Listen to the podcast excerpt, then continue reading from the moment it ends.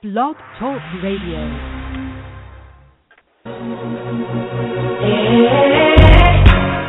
Thanks for tuning in to Let's Face It with Will Strayhorn and Friends, one of the most informative and entertaining talk radio shows today.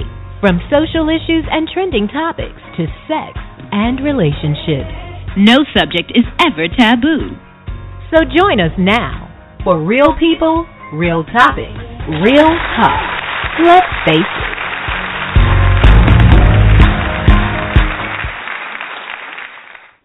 Happy Sunday, everyone. Thanks for tuning in to Let's Face It. We're your hosts.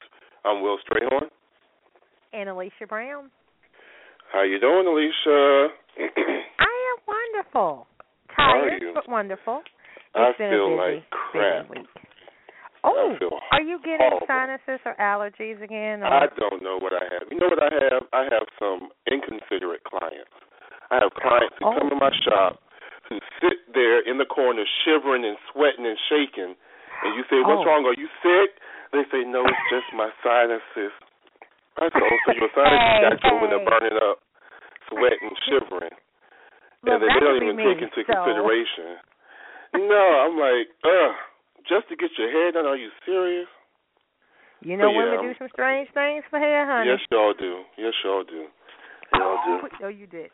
No, you But did. other than that, I'm doing fine. You know, good weekend. Um, I've been sick the whole weekend. I've been in bed oh. trying to recover. But Oh. yeah, I'm here. I almost called in sick, but I said, you know, I'm No, you don't. No, you don't. Yes. You don't get no day off. What you tell me at the beginning of the show? You like Oprah? Never take Yeah. a day off. You're right. okay, then right. you, don't, you don't get a So day I'm off. here. You don't get a day. So- Thank so you I have so my much. cough, my my um, what are these things called? My Halls here, so I'll be sucking on these all show. Yeah, but how? What was the, what was the highlight of your weekend? Wow. Um, there were many. There there were Oh, you- many, but but you, you know, a full life. Yeah. I think we both have such a full life. But you know, the real blessing is just to see the way you're able to touch other people's lives. So I'm like, you know, when it's your passion, when it's your mission, you'll go like I say, you know, AKA you'll go for broke. If it means Yeah. a little less sleep, a little inconvenience, it doesn't matter. Um God, Will, I don't know. Um I booked my first speaking engagement for 2017. I'm really? like, wow, we really are ahead of our our game. I told you That's last good. year at the end of the year, I am streamlining. That streamlining and cutting back and learning to say no, it really worked because it set the stage for 2016. So we've been on jam ever since. Just learn to say no. So um, I Hmm. can't complain. Okay. Yeah, yeah. Been working with some awesome people. But you know, there's another highlight that we'll talk about when Caprice uh joins our cast because um yeah, I'm gonna save that for a secret. Um yeah. Are you serious? Pr- pretty Okay, awesome. well- pretty Well, awesome. well, let's well let's go ahead and bring them on then. Bring them on. Let's bring them on. Yes. Wonderful panel. How were your guys' weekends? It was wonderful. Busy, but wonderful. You you know how that is, girl. know how that is. Anytime I'm making money, then it, it's a good weekend. Hey. Hey girl. Danielle? You better say it. You know it. Danielle, Danielle, I'm so proud of you. You are really doing it. I'm seeing Aw, you posting things. I said, Yeah, look my at voice my is kind of funky today too, but um, Oh, I'm you have still working. I'm, inconsiderate I'm here. clients. Um, I don't know if it's that or well? inconsiderate kids. You know, when you on Oh, Walmart, they just just come as cough in your face and could care less Well. about. Yeah, so, Yeah. but but it's all good. You know, you do what you got to Tell 'em do. Thank you. Tell 'em thank you. yeah, but um this past week me and Alicia went to a networking event and I, I met some individuals who needed support with their website. So Saturday I supported two of those people that we met, Alicia. Made me a little bit of money. So Hallelujah. it's always beautiful. Amen.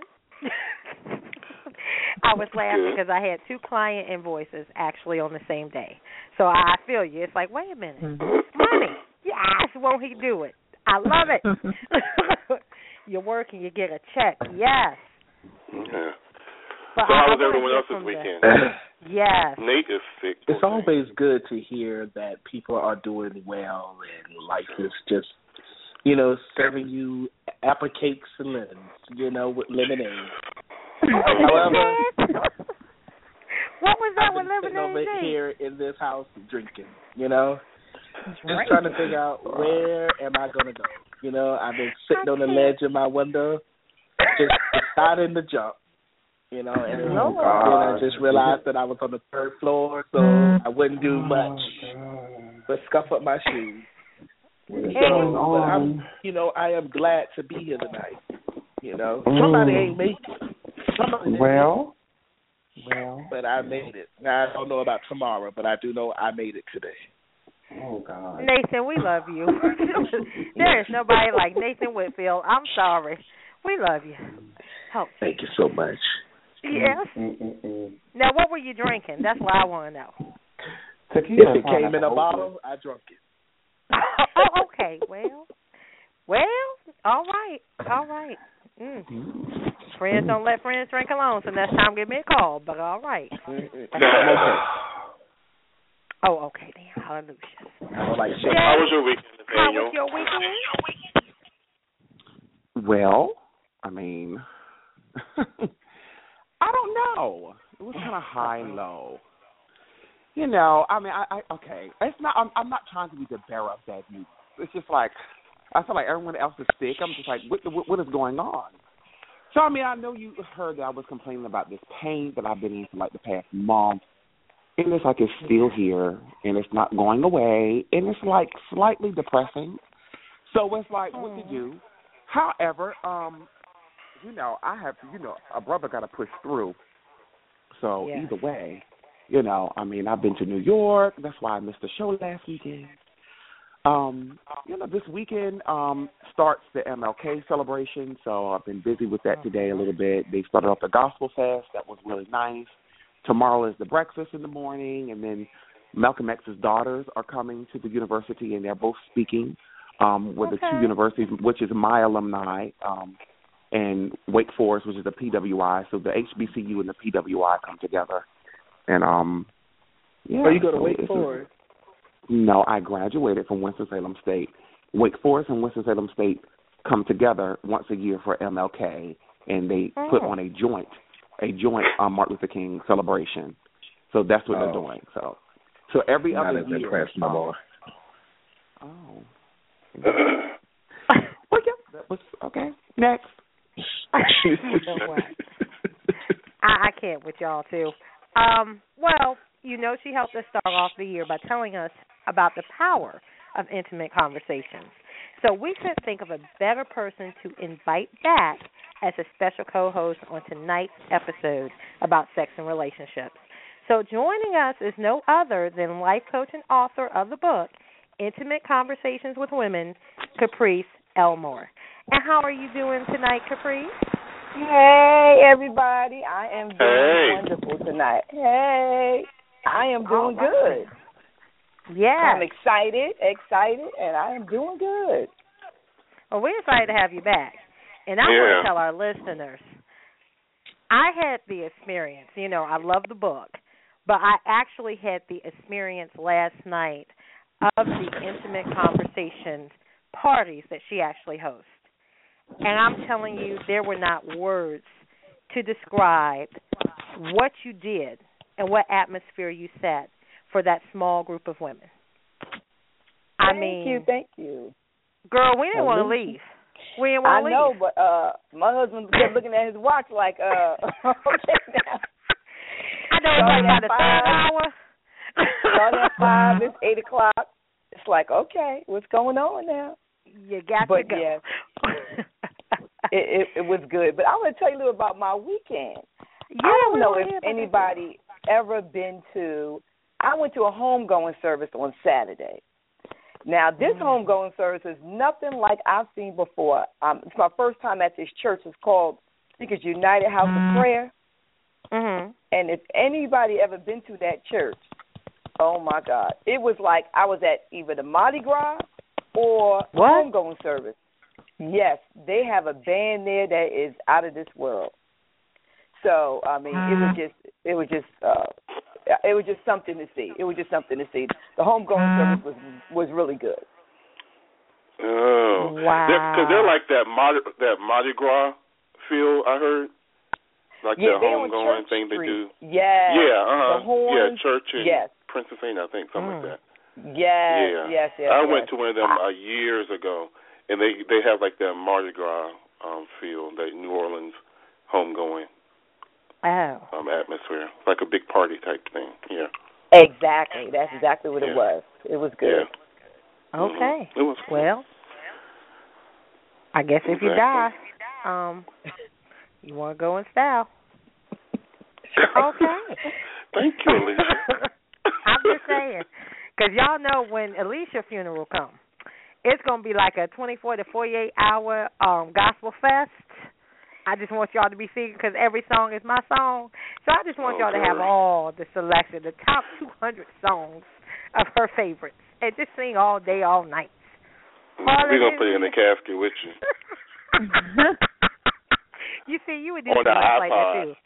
You you would too. Be like, oh, she want her top 200 song. Here go the CD, baby. Go and put it in the ground. We're gonna move on and get some chicken. You would do that. I know you would. See, that's why you ain't in charge of nothing I love with my arrangements. Hmm whatever. But before we go and interview all of our tonight's expert guests and have intimate conversations of another kind, we're going to open the floor for a few tabletop discussions. So the phone lines are open one seven one three nine five five zero seven nine three. And again, you can feel free to press one if you want to be part of the conversation. Yeah. I think, Will, you have a interesting issue.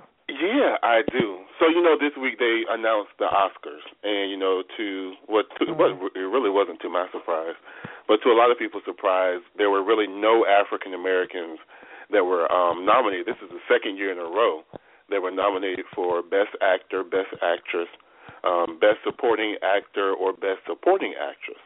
Um, so a lot of people have been, you know, on Twitter, on social media, with the hashtag um, Oscars So White. But one person in particular, Jada Pinkett Smith, she said, um, at the Oscars, people of color are always welcome to give out awards, even entertain, but we are rarely recognized for our artistic accomplishments. She also said, should people of color refrain from participating altogether? She also added that people can only treat us in a way in which we allow, and with much respect in the midst of um, deep disappointment, she signed her name.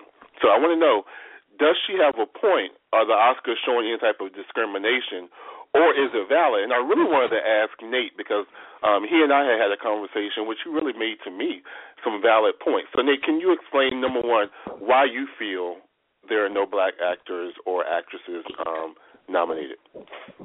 Ladies and gentlemen, we can't act. Nate. Oh Lord. no. Our You're going to have to come elaborate. From, Yes. Our acting come from this place of school or what we're taught. If you ever notice, when you act, it it's supposed to come off as natural and as real, but we always look like we're acting. So Oh. that's why we don't. Ever And you're saying even some of our greats like Denzel, even some of our greats. Denzel, Denzel always do the same. Angela I don't agree with that. always the same. I Uh, can't who else? co-sign that. Now there And are you know what? people that can. I'm gonna back him up. part, I'm going to back him I up. I was looking at movies. I bought this box this weekend. It's a, it's a illegal. Don't tell nobody. It's an illegal box, but I can get all the movies. Will. So I was watching the movies. So and I was looking, and I was like, "OMG, these white actors are really killing it." Like Cate Blanchett. I, I was looking, and I was into her character because she was so unbelie- She was so believable. And then I was watching some of our greats like Angela Bassett. I was watching um Denzel. I was watching some. I mean, even um, what's the new, what's the girl name? Um, the one from How to Get Away with Murder. Um, Viola Davis. Viola Davis. Very good actress, but she comes across as acting. and she's And I was like, well, maybe they have something. Mm. Maybe you know, maybe Nate is right. Maybe it's because we really I am right. we're good. We have some good people. No, you're not. But I we, don't agree. Okay. Um, Mm. Let me let me hear don't, it. I don't agree with that. I, I, Let me I, hear I, I, ooh, ooh, this is really burning me up. I can't believe that you were saying this. Oh my goodness. I I am appalled. Like if I had pearls on right now, I would clutch them and they will be all on the floor. I, Oh. How how disrespectful? Are you serious? Mhm, I'm dead serious. Oh wow. Not saying that they cannot act, but baby, I They don't. that's the problem. I I think they're just act acting too You, hard. you know what? Acting, Okay, then I, okay, you're okay, saying they can't okay, act. I, okay, The I'm, level I'm of our if- acting skills do not No. even hit Yeah. on the It would have level to be a that generational Caucasians thing. act. A generational thing. Maybe it's a generational thing. Uh-uh, maybe the younger maybe maybe the younger ones that's coming up maybe are not really you know they're not really mentored. But these seasoned But they're modeling baby, after the older ones. No, I can't tell. I can't tell because have you looked at that show off on OWN that one that Tyler Perry's doing? Oh, okay. Now that's bad Horrible. acting. But, uh, but That is That not that awful shouldn't acting. even be on the air. Okay, That shouldn't even be on the now- air. Now, now we keeping it real uh-huh. now because, but but the storyline is amazing.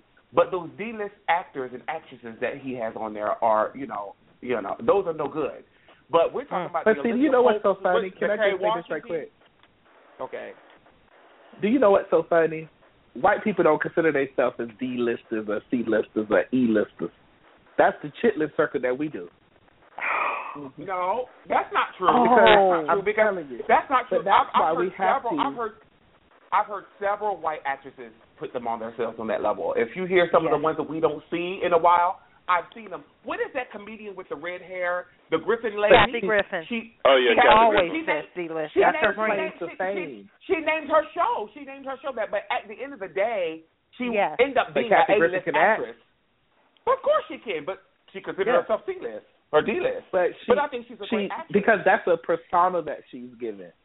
Because people don't because she's so So, what do you think that we need to do? Do you think we need to get better scholarships so that we can get better schooling? No, and I don't think it's cool. I think it's a place of acting where it it resonates in you. It, it's the way you learn your character. Because I tell people all the time when I when I'm asked to be in plays, Will can tell you, I be like, huh, what, why? I am horrible. Outside Well, of singing beg a song, to differ. I But but, but, but but but the thing about it is, I have met some actresses in person, and to meet their personality in person and who they really are, and to see them on TV, if they can actually put themselves in that character at the time, I think that's good acting, and, and it is But believable. then that's what they need to do. It's supposed to come from a place of naturalism. It's supposed to just Well- be natural and real. But when we get on, even Kerry Washington, she overdo everything. Well, I beg to differ. I, I Yeah. I think I- that we Whatever. have been excellent actresses Mhm. since Roots. Mhm. Because right, anytime LeVar Burton, and mayonnaise. anytime LeVar Burton and Cicely Tyson can play those characters, Yes, they playing were a really mama. acting. They were really acting, and I feel Keeping like the flow. we pay our dues in this um this uh actress and act actors club, the Guilds Club They they have to pay their dues in. And- we pay and our let dues tell you- just like they do. Exactly. Okay. But I'm Working in the take it back- I'm yard. I- I'm going to take it back to the mentorship. I think that we don't mentor each other like we should. They mm-hmm. mentor each other. The, the, the white community mentor their people. They make sure that you're going to be the best actress that you need to be. We sit back and we say, "Oh, she's not no good. Ooh, I'm not watching that show." And then we laugh about it and we mock about it. But why are we not helping them out and showing them the way? We just going to let mm. them fail, and so that we can talk about them and say, "Oh, they're not worthy of an Oscar." Yeah, right. If we if we actually step up and be leaders and show them how to do that, then maybe they will become that. But I Well- think they're doing a hell of a job. To So- me, I think they're doing a really good job. Who do you, who's your favorite actress, Jay? Oh gosh, Black. really? Anybody, Older anybody. you. Just give me a good name. Give me a name. Oh that's God, favorite. Diahann, Tyson Di- is Diahann, mine. Di- Di- Diahann Carroll would be like, oh, Yes. like yes, the Yes. woman Okay. is like the best. Now I would I would Like- agree with that. Oh really? Oh really? You want to jump Yeah. on my bandwagon now? Honey, Okay. I love Um, her. Oh, um, so So Nate, But you would put Diahann back Carroll this. next to Meryl But- Streep. absolutely, absolutely, Okay. I would. But let's go back to this. Diahann What would Carroll she do? thinks she's a white woman. I'm not talking What? about what, what's in her head. I'm talking about her acting ability because they're both in the same pretty much era. Well, no, you wouldn't put her up against those was Meryl she- Streep. You crazy? When she was in Dynasty, she ruled that show. Oh, You think? Mhm. You better ask That was somebody. the worst But that was extra everybody. TV. That wasn't supposed to But- be this but- bigger than life TV. But but but let's go back to the people who are really not actresses that really can act. Patti LaBelle is an amazing actress. I don't. I, I think she is. Say your services are no longer needed. Oh my! I think I I think Patti LaBelle is an outstanding actress. I mean, she has done movies, she's done TV shows, she's even been on Broadway. So that shows versatility, and the woman still can sing at seventy some years old. So I mean, Uh-huh. how can you take some? I mean, no, she hasn't done any.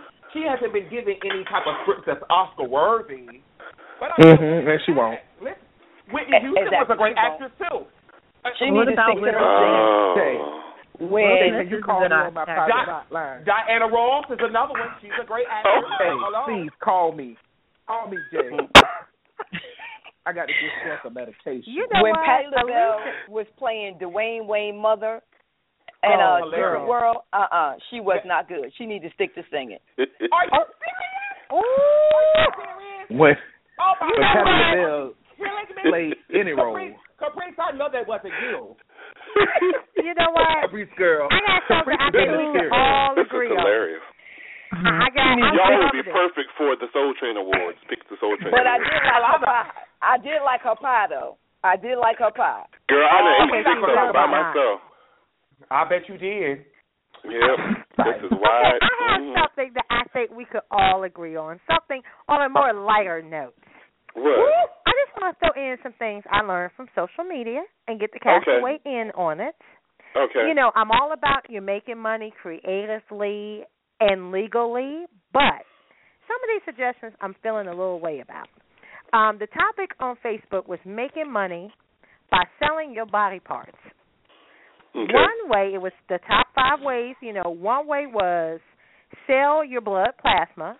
The payout is twenty to fifty dollars per donation. Seen Okay. people do that Mhm. before. Of course, Yep. we know Mhm. human plasma has enzymes, proteins, antibodies, and is used to create therapies that will treat people with autoimmune diseases, burn victims, and clotting disorders. So, you know. The Mhm. second one, though, is to donate your reproductive cells. The payout for eggs is five to ten thousand per donation.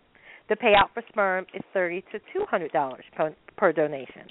Oh, that's sad. Um, well, no, because actually men can donate several times, so you know Per day. yours could I add mean, up oh too. my gosh. Okay. Even though you would have a lot to to catch up, but Every Number every three. hour. On the hour. number three, you can't you can't donate quite that frequently, but okay. Number Okay, three, so is I'm we like all know Thirty minutes. About we all minutes, know honey. lazy people that probably do this for free, so they might want to listen. So you can give them this information. Lay in Mhm. bed for 70 days straight. The payoff is eighteen thousand dollars.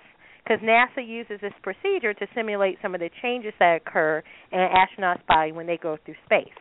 So they will pay you eighteen thousand dollars to stay in bed for 70 days for 24 hours a day. Nate. Lord have mercy. Four, which I is need to get on another. This is another category of people that we do know that probably need to sign up for this. You can enroll in psychological experiments. The payout will vary based on the program, but experiments that examine your behavior, brain function, um, you know, different things. But number five, this is the one that had me just like, huh? And I gotta know mm-hmm. if men would do this. Donate mm-hmm. a testicle. If you donate your testicle, the mm. payout is thirty-five thousand dollars. Now, on an episode of Extreme Cheapskates, a Las Vegas man figured out a way to make some money was by signing up for medical trials, and he saved himself more than seven hundred fifty dollars. But that inspired him to take it a step further. He agreed to donate one of his testicles. And what they did was they replaced an artificial one and paid him thirty five thousand. Now he used that money, as reported, to purchase a Nissan three seventy Z. Mm-hmm. I So want to know. if would you get twice if you get both of them? I don't think they'll let you give both. Because Right. as cheap as he was, he probably would donate both if that was the option. So, and somebody just typed in, he gave up a nut for a car. So, oh, Yeah. to the male cast members, yes. somebody typed that in. I just read the screen. Would you ever donate your testicle for thirty five thousand? And for the female cast members, would you ever donate your eggs or ovaries? Um, Well, before Yeah. you want to answer, I would just like to let everyone know that I also offer a program that Oh, for God. two to three hundred dollars a night, you can come out on the streets with me. Okay. Oh, I did not know you were a gentleman of the hour. Mm-hmm, mm-hmm, mm-hmm. And I the knew it. I knew it. I knew it. I knew Now, it. now, is it a guaranteed three hundred a night, or how does that work? You know, Oh. that's I the was- start. That's start up. It depends on how how flexible you are. Oh, God. How long You you know, can don't go. throw it out there, Nate, unless you got some specifications for people that might be interested. You gotta give job descriptions. I'm just saying. Oh my gosh. I won't be applying. Oh, oh, father. But um, really, for the male cast members, would you donate your testicle for thirty-five thousand? No, baby, no, I can't do it. What is it for? I can't, I can't do it. I'm not. I, don't, I can't really do- don't know what they're for. Sweetie, My lord. Uh, uh, Will, Will, I need to take you back to health class. I got it. they they Oh, they, they actually do more than just produce baby juice. It's just Oh, they really? they control they control a lot of things in the I can't be with you y'all know. tonight. I just can't. So, I can't- so will, I- the, will the artificial one mimic the real one? No, they just stay. They just Or is it just a space there. holder? They don't. They, it's just a space It's a holder. space they just holder. ha- they just dangle. You can you can make them as big as you want to. It doesn't matter Lord. because I Oh, I know Father, someone. help us, I, hold up, let's just calm down because I know someone who had testicle cancer and he had to get Oh. both of them removed. And because Does he of look that, different? He's a, yeah, because Wow. he's on hormones all the rest of his life because he they produce Oh, testosterone. I don't want no more of that. Mm-mm. If it was just get the baby outer- things, my baby time is almost up, and I would gladly see if they wanted both Well, of I, them. I don't, I don't know. I don't know about you. I don't want Wow. no children, but still, I don't want them to disappear. Oh wow. Well, wow. you know, I could think of Okay, some well, nice because I European love cuts I would- pants. Well, well, sir, I'm not RuPaul, so I don't want to be a drag queen. So I think I, I want my Oh. testosterone. Oh my. I probably, I Um, probably already have a little bit too much estrogen as it is, but it's okay. Mm, For the female cast members, would you donate I your agree. eggs? No, I'm not interested in donating my eggs. No. I, I shall hold on to them. Uh, no, I have two daughters. I don't need somebody else walking around there with my personality. I'm good. Mhm. Mm-mm. Mm, mm, mm. I got Yeah, enough kids leery. running around now. Oh Mm-mm. Lord. I'm a little leery Well, because you I'm know- just like you know, um, it's a lot of money. But my thing is, again, I mean, that's your half your DNA in a child, and I don't know what you're doing with that child. You know, I just couldn't see a part of me out there. Well, how old are Lisa, some of y'all? Because up. Some of them eggs raw, and they y'all just need to scramble them. What's the what's powdery. Lord. Get them eggs up. Oh, You know what? Get 'em. Well, straight happy somebody want them? Well, in that case, why don't we give up your testicle too? Okay. I just told you if you can simulate it with the fake one, you can have it. Oh, Just leave me the big thing. You can take the two little ones. $35,000. Okay, well, we, can, we need to take you get we this done, so I get my thirty-five. Hallelujah. That would be no fun. That would be no fun. Why would you want to remove them? What is wrong with you? It would be fun when I be Because that's that's that's not the most interesting thing down there. Yeah, but what Oh, could go take that. wrong? What if something I happens? I, I, I am sorry. I find that very interesting. So uh, I'm sure. Okay. that's You why some what? of y'all single now because y'all don't. Oh.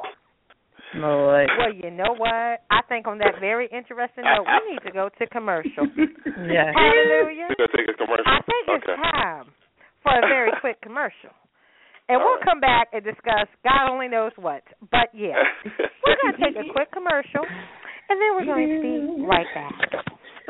We'll be back.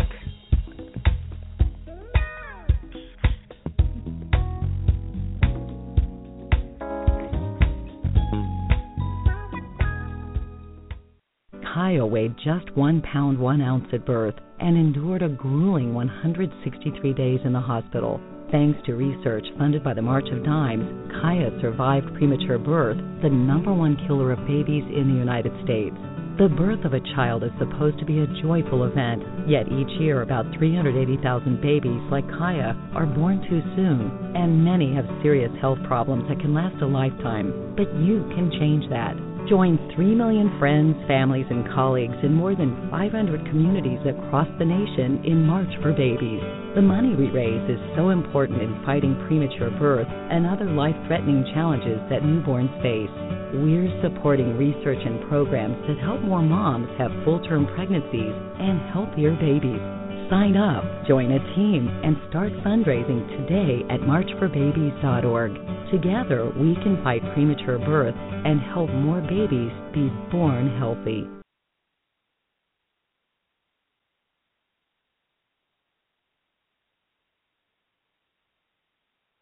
You're listening to Let's Face It, one of the hottest talk radio shows on the web. Are you looking for more exposure for your brand, product, event, or special story? Let's Face It Radio is the place for you.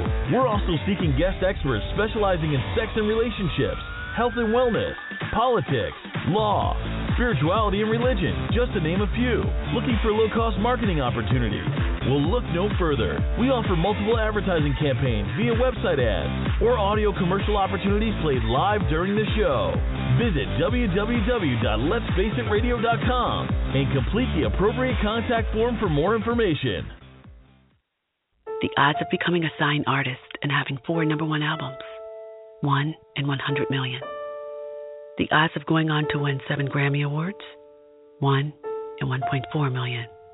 The odds of this performer having a child diagnosed with autism 1 in 68.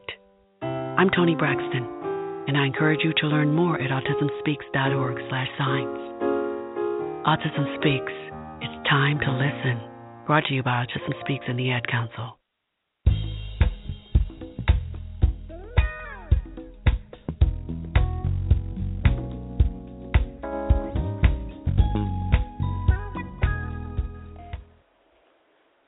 Welcome back to Let's Face It.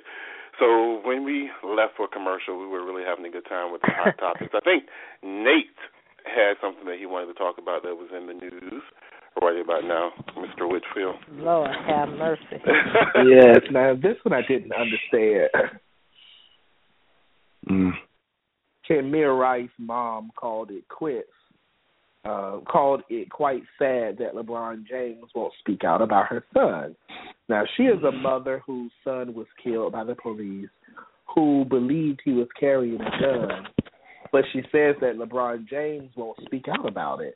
And a grand jury was was failing to indict the two cops who had who he was in an encounter with on last month and left her life, you know, really upset.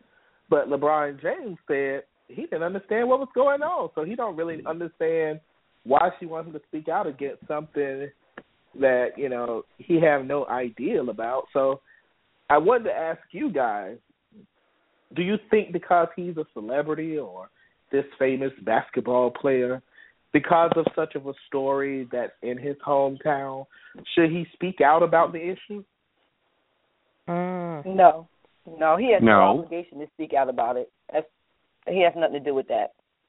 Yeah, I know. I, didn't, I don't not the mayor. Felt, He's and not she the literally mayor. Felt he is a basketball strong. player. Exactly.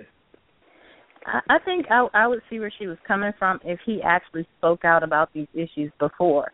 But I can't recall ever seeing him speak about any kind of issues related um to her issue with her son.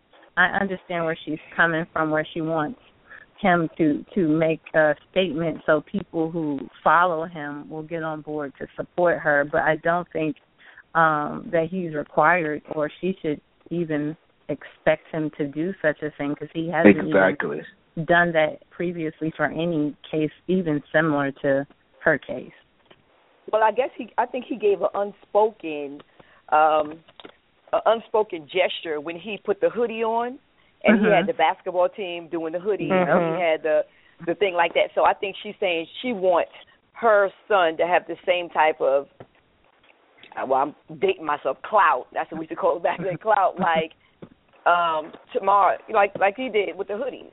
So give her mm-hmm. son exactly. a little bit of limelight, since you you know you spoke out against that.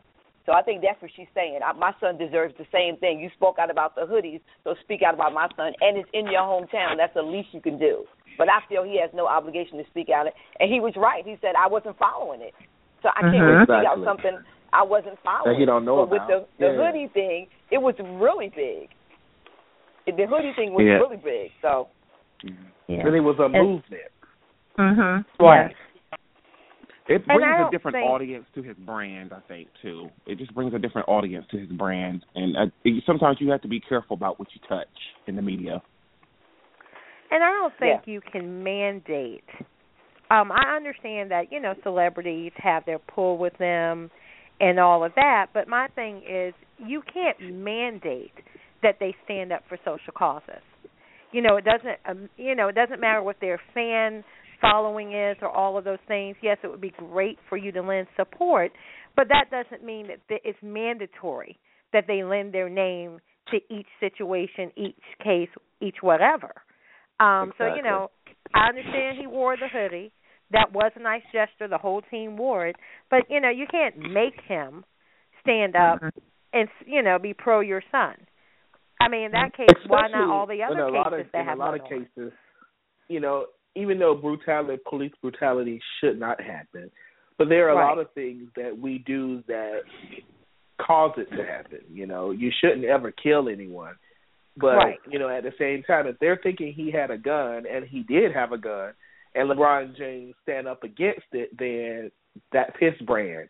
You know what I'm saying? You know, because Right. he's standing up for something that he really didn't know what was going on when and in fact the boy was the one who agitated the police officers to do officers to do mm-hmm. whatever. You know, so I I commend him for, you know, tell, saying that, you know, I don't know anything about this case. You know, so Okay.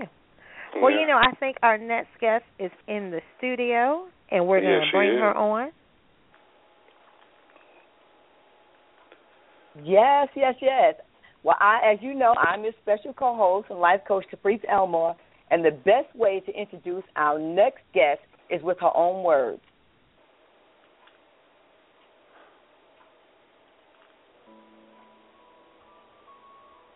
So when I met my husband, I thought, this is it. I finally found my one true love. We got married and we had an incredible, amazing life. We realized we actually did want to start having a family. And then I got pregnant. Once I got pregnant, I thought, my life is complete. My fairy tale ending is done. I am like ready to just live the happy life. But intuitively, I knew something was wrong. It was three o'clock in the morning. I was eight months pregnant, and I found out he was having an affair. And my world came crashing down. After my daughter was born, I was coming off IVF drugs. I was still injecting myself with heparin. I was going through postpartum depression on top of regular depression. I had no job. I had no life. I had no friends. I had nobody to turn to. I woke up one day and realized that I had to stop fixating on the relationship and I needed to start focusing on myself. It was a choice of finding a way to find myself again. And I went on that journey. And I went on that journey for five years. The purpose of this book is to look at breakups differently, to not be the victim, but to use this as an opportunity to grow into a more fabulous, amazing you.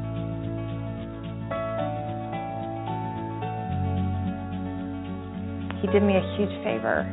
I would not be the person I am today if I didn't have the experience that I had. Wow. What an introduction. Everyone, help me welcome to the studio award winning author of He Did You a Favor, screenwriter, speaker, and life coach, Debra Rogers. Debra, how are you doing this evening? I'm great. How are you? I'm so happy to be here. I, I am doing wonderful. Welcome, welcome to Let's Face It Radio. That was a wonderful clip. Oh, very, oh yeah, I didn't know you guys were going to play that, so that was fabulous. Yes. Well, after hearing all that you went through, what inspired you to not remain quiet and write He Did You a Favor? Well, after I went through the five year journey, I started telling my story. And it started spreading to other women who were going through breakups, and women would come to me and say, How did you do it? Or, Can you call my friend or my sister? And can you just talk to her on the phone and tell her how you did it? And so it just snowballed and came to a point where I said, I have to write this book. I have to write He Did You a Favor to inspire and empower women to create a better relationship with themselves and to attract better relationships with others. And I'm living proof. I'm the one I you know, I've been there, done that, got the t shirt. wow, because it says he did you a favor. A lot of times people break up to make up. But when you break up, that actually is a favor. What type of advice would you give to people that's having a breakup that it may be life it may deserve you, may help you deserve. The first thing is to see your breakup as a blessing. Mm. There's a reason the relationship wasn't working. If it was, you'd still be together. So to find the favor in it, the first thing is to make a choice. Are you going to be empowered by the situation or disempowered? What benefit can you get from it? What can you learn from it? How can you grow from it? How can you make a better choice next time? These are questions, and these are all in He Did You a Favor, and it takes you from the breakup all the way to dating again. So it goes through the whole arc, and it also has other women's stories in there. Incredible stories, humorous stories, and heartbreaking stories, and my heart and soul just went into this book and it's just been such a gift that I've given to women and it's been such an amazing journey. Um, but the first thing is to make a choice. Do you want to be empowered by your situation or disempowered and then moving forward from there? Debra, this is Danielle and and I agree. Definitely you need to make a choice I, but what advice would you give to someone who has been in a relationship, they're ending the relationship, maybe they've been in this relationship for years. So so now that they're breaking up, they have this fear of how do I start dating again? What kind of advice would you give to someone? Well, first of all, you have to focus on yourself. So, getting back in the dating pool is rebound uh situations a lot of times the the mm-hmm. greatest thing that I did was I took time to find out who I was again. Who am I? What makes me happy? What do I want in my life? What do I want personally? What do I want professionally? And what do I want in a man? There are so many factors to to look at. And the key thing is focus on yourself. But once you're ready to get back in that dating pool again, first of all, fear, feel the fear and do it anyway. Mm-hmm. I have so many women friends that when I mention da- starting dating again, they're like, "Oh, oh, like it's like this huge burden. Mm-hmm. Why do I have to do this?" And when you go into dating, it's more about look, the more you do it, the more you are going to know what you want and what you don't want on in a relationship. I have a ebook I'm working on right now, Your Bad Date Did You a Favor? and it's oh, all wow. about just meeting people, exploring, finding out what you want and what you don't want. And I'm a big advocate also for dating against type because it's what I did oh. and now I'm engaged. Congratulations. Hi, De- Hi, Debra. Hi. This is Nathaniel. How are you?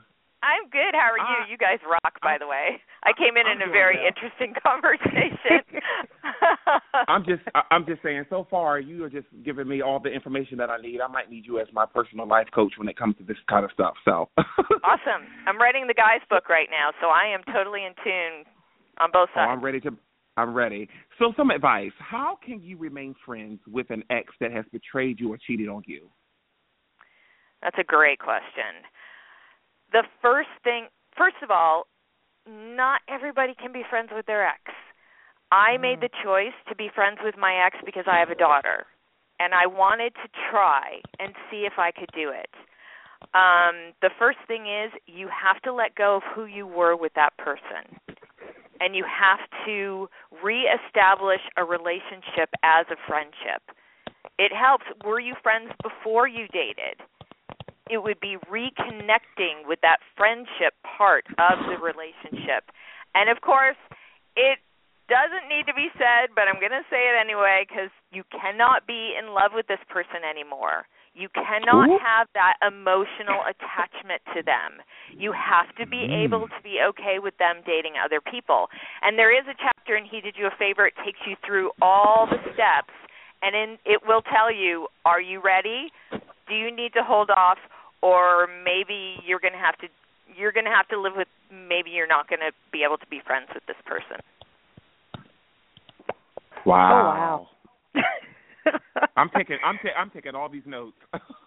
yes, very good information.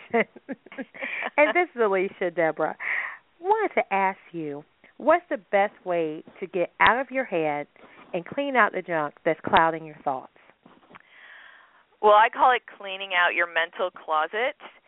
Mm-hmm. And it's it's pretty, you know, extensive, but the the basic part of it is it's about getting rid of those old worn out thoughts or labels that have been attached to yourself since you were a kid or that a you know a teacher said to you or a parent said to you or something that someone labeled as you as that you really aren't it's those feelings of I'm not good enough, I'm not smart enough, I'm not talented enough, whatever those things are. And it's about purging those thoughts from your head. It's like cleaning out your closet, all that worn out stuff that doesn't fit you anymore. Those old clothes mm-hmm. that you wore when you were a kid, they they just don't fit with the person that you're becoming. So it's about purging those and then filling that closet up with the well, first of all, looking at the, what's left. What is left? What what is good about yourself? Say, think about, you know, I am kind. I am generous. I am thoughtful. I am creative. Whatever those things are, and then bringing those into the to your mental closet, and whatever you need to do with that, write them down. Look at them every day. Wear them every day and start adopting a new way of being. And that's what I did. Um, you know, we all know in relationships so many times they bring out the worst in us as well as the best in us. And the bad ones do bring out the worst in us or bring out in our our insecurities. So cleaning out your mental closet closet is all about getting back to who you are, getting back to the best of you. Mm, good. Good. You, Debra, you are so right. You are so right. So basically, I'm not who you think I am. I am who I think I am. That's Absolutely. that's basically the way it is. So I know how I got rid of my ex, Debra, and how he did me a favor. But why do you think your ex-husband did you a favor? He did me a favor because I got back my self-confidence. He did me a favor because I started writing again and I launched my writing career. He did me a favor because I got back to who I am and what makes me happy in life. And he did me a huge favor because I am now engaged to an amazing man who makes me a better person. Woo-hoo. And the great thing about that is things that attracted my fiance to me were my confidence, my self-reliance, being happy with myself, and these were the things that were missing in my previous relationship. And then the wow. biggest gift of all I got was my daughter. Mm. She's the okay. gift that keeps giving every day. yeah, daughters are good, always good. And and uh, you were talking earlier about how to reshape your thoughts and think positively. And and so I have a question for you. How can you take a mistake and turn it into an empowering self revelation and kind of flip it and make it a positive instead of a negative? There are no mistakes in life, only lessons. We go through so much of beating ourselves up mm-hmm. for every little thing that we do, all that negative self-talk in our head, and I do it too. It's a practice. And and that's the thing about all this It's a practice. Nobody's perfect. We all make mistakes. We're all going to keep making mistakes. If you didn't make mistake, you wouldn't learn and grow and keep bettering yourself. Mm-hmm. Absolutely. So, Absolutely. So beating yourself up for that mistake is not really doing you any good. It, it just keeps you spinning. It keeps you spinning in self doubt and self criticism and all those things that keep you weighted down. And so I always call mistakes opportunity mistakes because they're giving you a golden opportunity to learn something valuable about yourself. Um, whenever a mistake happens, I always say, "Good to know." Okay, that was good to know. I'm going to try not to do that again because that was actually not a smart move or not a good that right out of my head and say, "Good to know." Well, Debra, this is Nathaniel again. So you are you've already provided me with the advice of you know how to remain friends with your ex that cheated on you and betrayed you and you know all that. So what about how do you feel about the scenario of the friends with benefits?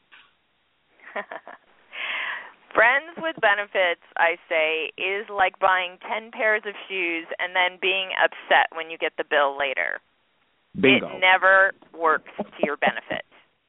Now, I have been there. I've done friends with benefits. It is never turned into a relationship. There may be somebody out there that it has turned into a relationship, but personally, I have never seen it happen. The and Mm-mm. what's happening there with the friends with benefits? First of all, you're fooling yourself. You're lying your, to yourself that you think that this may eventually turn into a relationship. And then you've got oxytocin coursing through your love veins and no matter how much you try to think that this is no big deal, it always ultimately becomes one because it never progresses into a relationship. And usually one person always ends up getting hurt.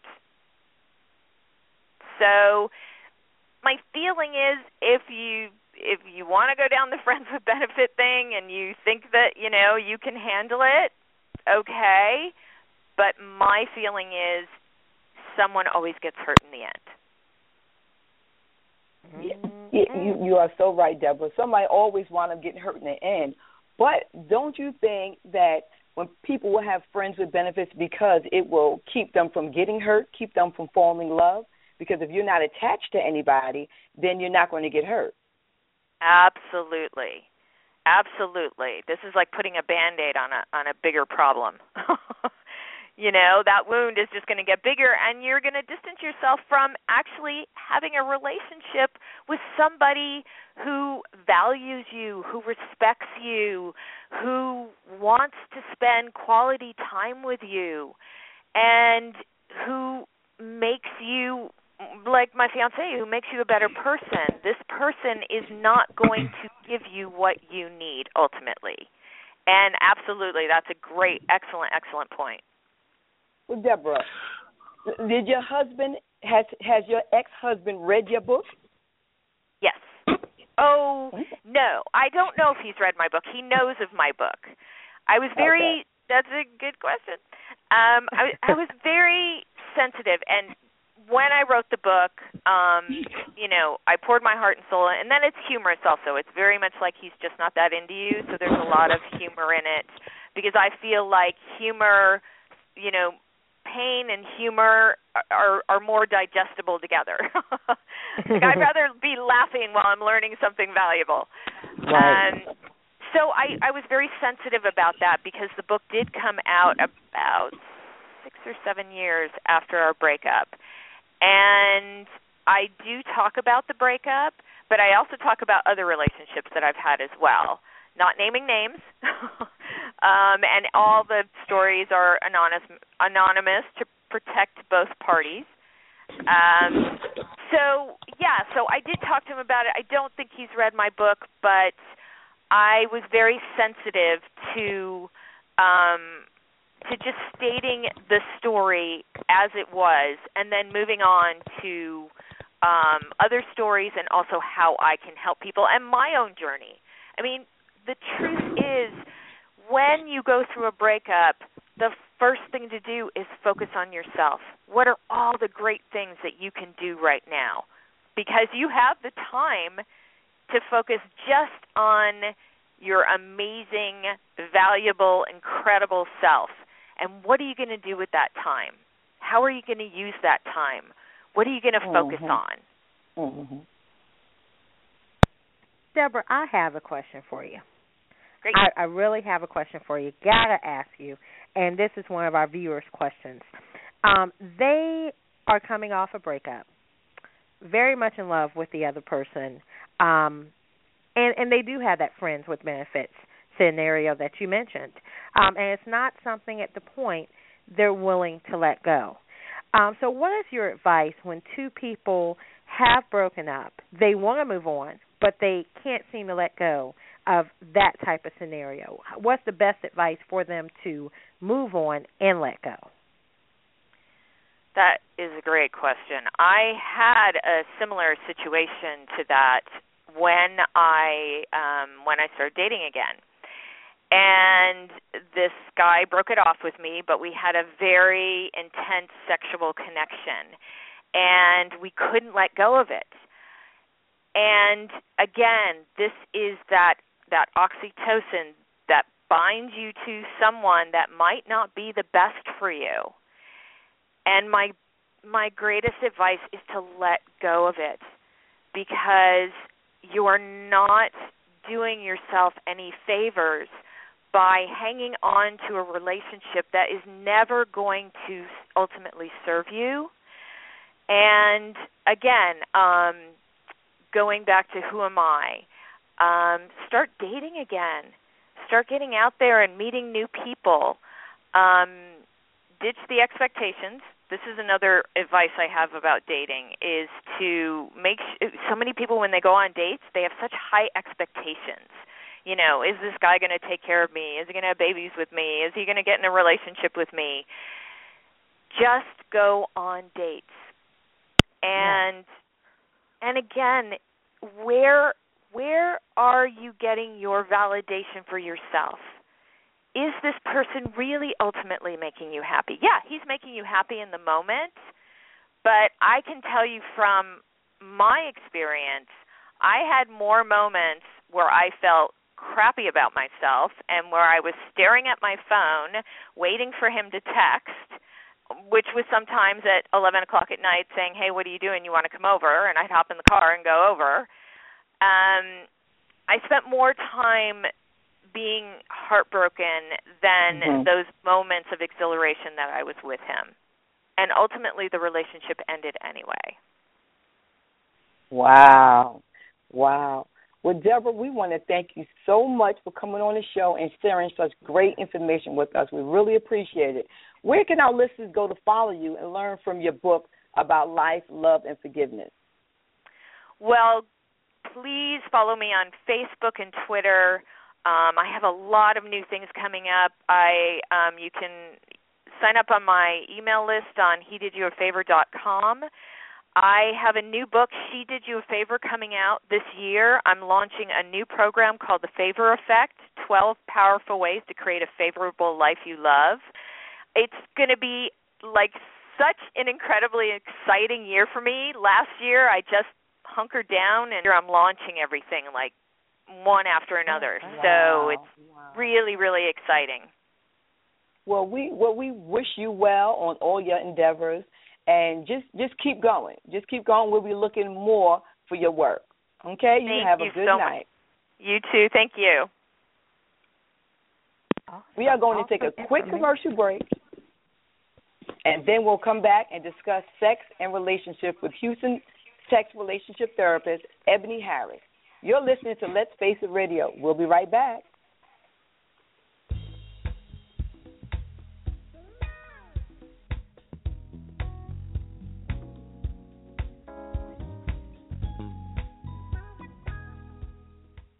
Our military service members volunteer to protect us in the most dangerous places around the world.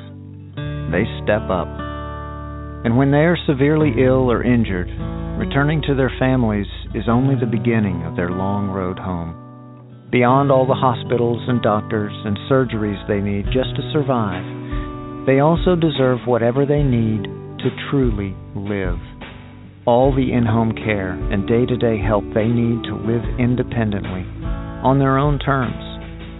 Wounded Warrior Project long term support programs were established to provide these brave men and women whatever they need to continue their fight for independence at no cost for life.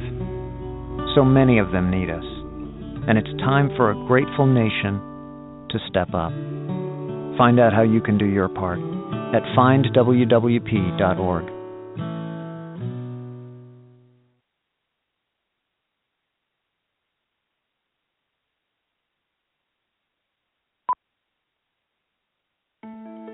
You listen when your body says, I'm tired or I'm hungry. Are you listening? Would you listen if your body said, I have pain and pressure in my abdomen? I feel bloated for no good reason. Or I get too full too fast. I'm spotting, but I've already gone through menopause. Or I have to go to the bathroom more often and more urgently than usual. These can be signs of a gynecologic cancer, like cervical, ovarian, uterine, vaginal, and vulvar cancers. Symptoms aren't the same for everyone. If your body says something may be wrong, please listen, learn the symptoms, and get the inside knowledge about gynecologic cancers. Call 1 800 CDC Info. A message from the Inside Knowledge Campaign and the U.S. Department of Health and Human Services. I'm a firefighter. A teacher. I'm a farmer. I'm a barber. A waitress. A mom. We're all part of your community. Every day we move in and out of each other's busy lives. It's easy to take for granted all the little moments that make up our everyday. Some are good, others not so much. But that's life. It's when you experience a moment of uncertainty, something or someone's behavior that doesn't seem quite right. These are the moments to take a pause. Because if something doesn't feel right, it's probably not. It's not about paranoia or being afraid. It's about standing up and protecting our communities. One detail at a time. Because a lot of little details can become a pattern. We. We. We. We trust our instincts. Just like you should. Because only you know what's not supposed to be in your everyday. So protect your everyday. If you see something suspicious, say something to local authorities. They just told us right away that we're going to house you, we're going to feed you, and every single one of his medical bills is just all taken care of. They've saved my family from financial ruin. It allowed me and my wife both to focus on the most important thing, which was the health and well being of our son. We have phenomenal research, outstanding clinical care, and the generosity of public, which allow us to treat patients regardless of what it takes. And that's what makes St. Jude so magical. At St. Jude Children's Research Hospital, families never receive a bill for treatment, travel, housing, or food because the only thing a family should worry about is helping their child live. Doctors send us the toughest cases to be treated at St. Jude, and our patients come from all over the world. When we come here, they told me, don't worry, everything's being taken care of. We could never repay St. Jude for what they've given us. Because of you. Gracias a ti. Because, because of, of you. There is St. Jude.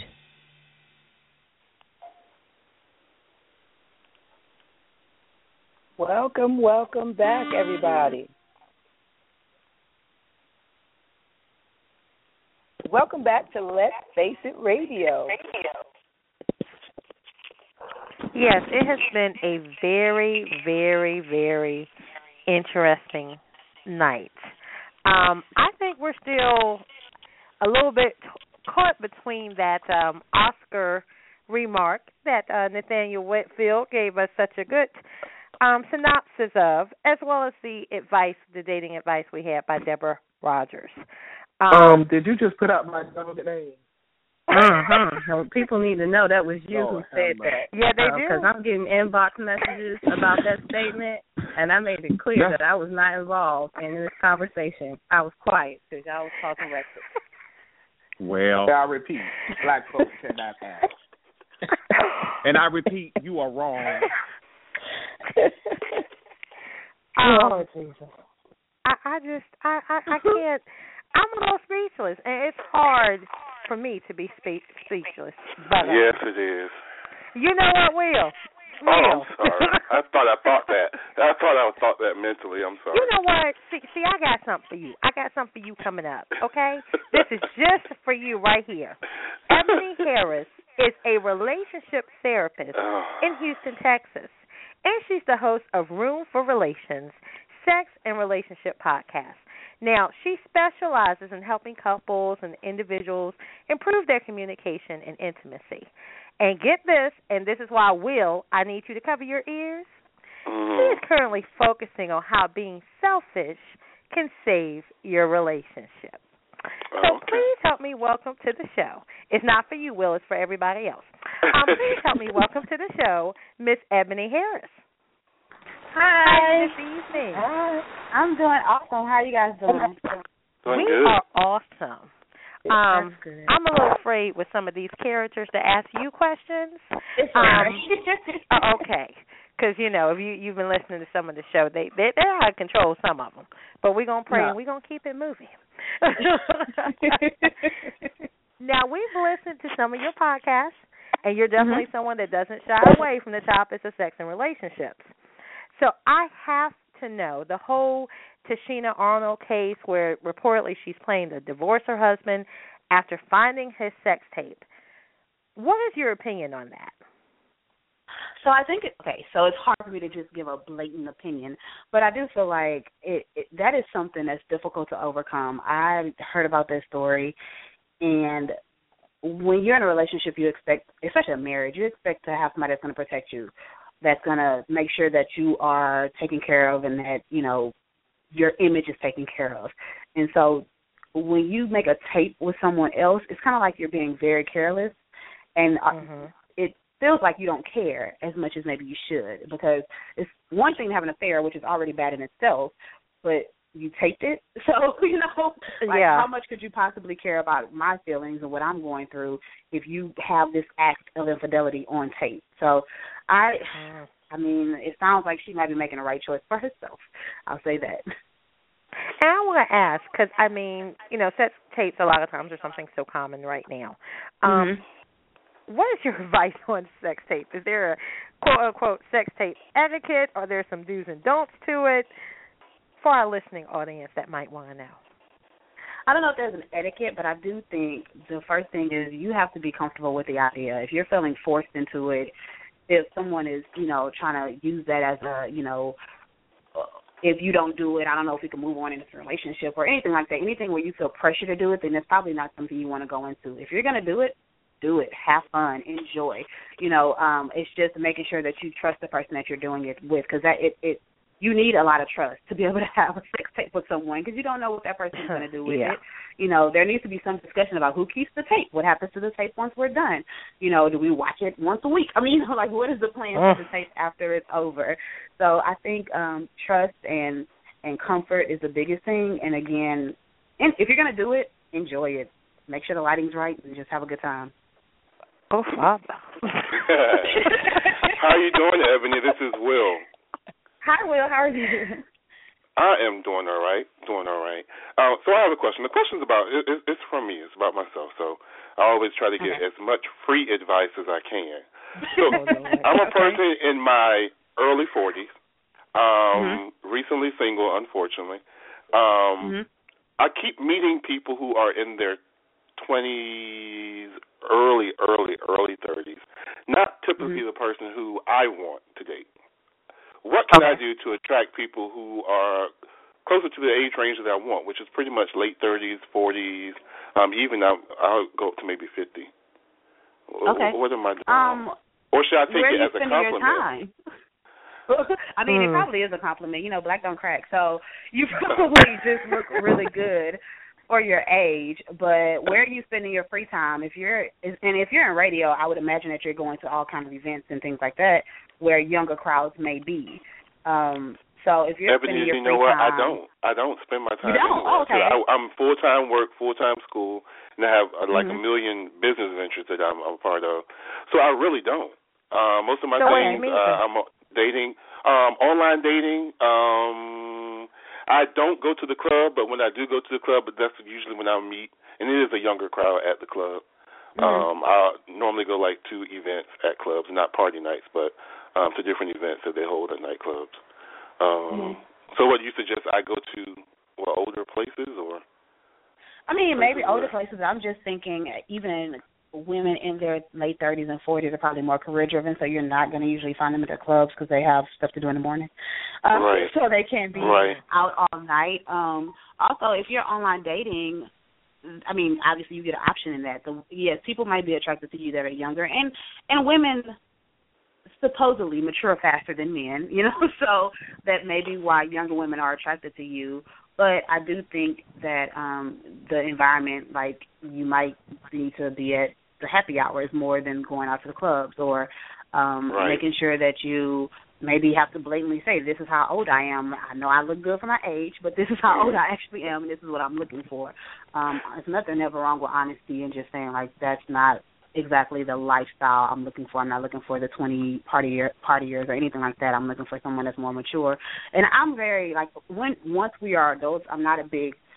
I don't think so much emphasis should be on age, um, but more about your maturity level and maturity. Your life. Right, right. Exactly. And that's what exactly. usually will happen. I'll, I'll I'll let them know my age, and then you know they try to convince that they're more advanced or more mature for it. And it's just mm-hmm. to me, I just feel like I'm you know, being a pedophile is just kind of nasty. well, and now you know. Now you know when they're trying to convince you, it's not real life. They they still yeah. immature, and yeah. so you need to look for someone that's in their late thirties.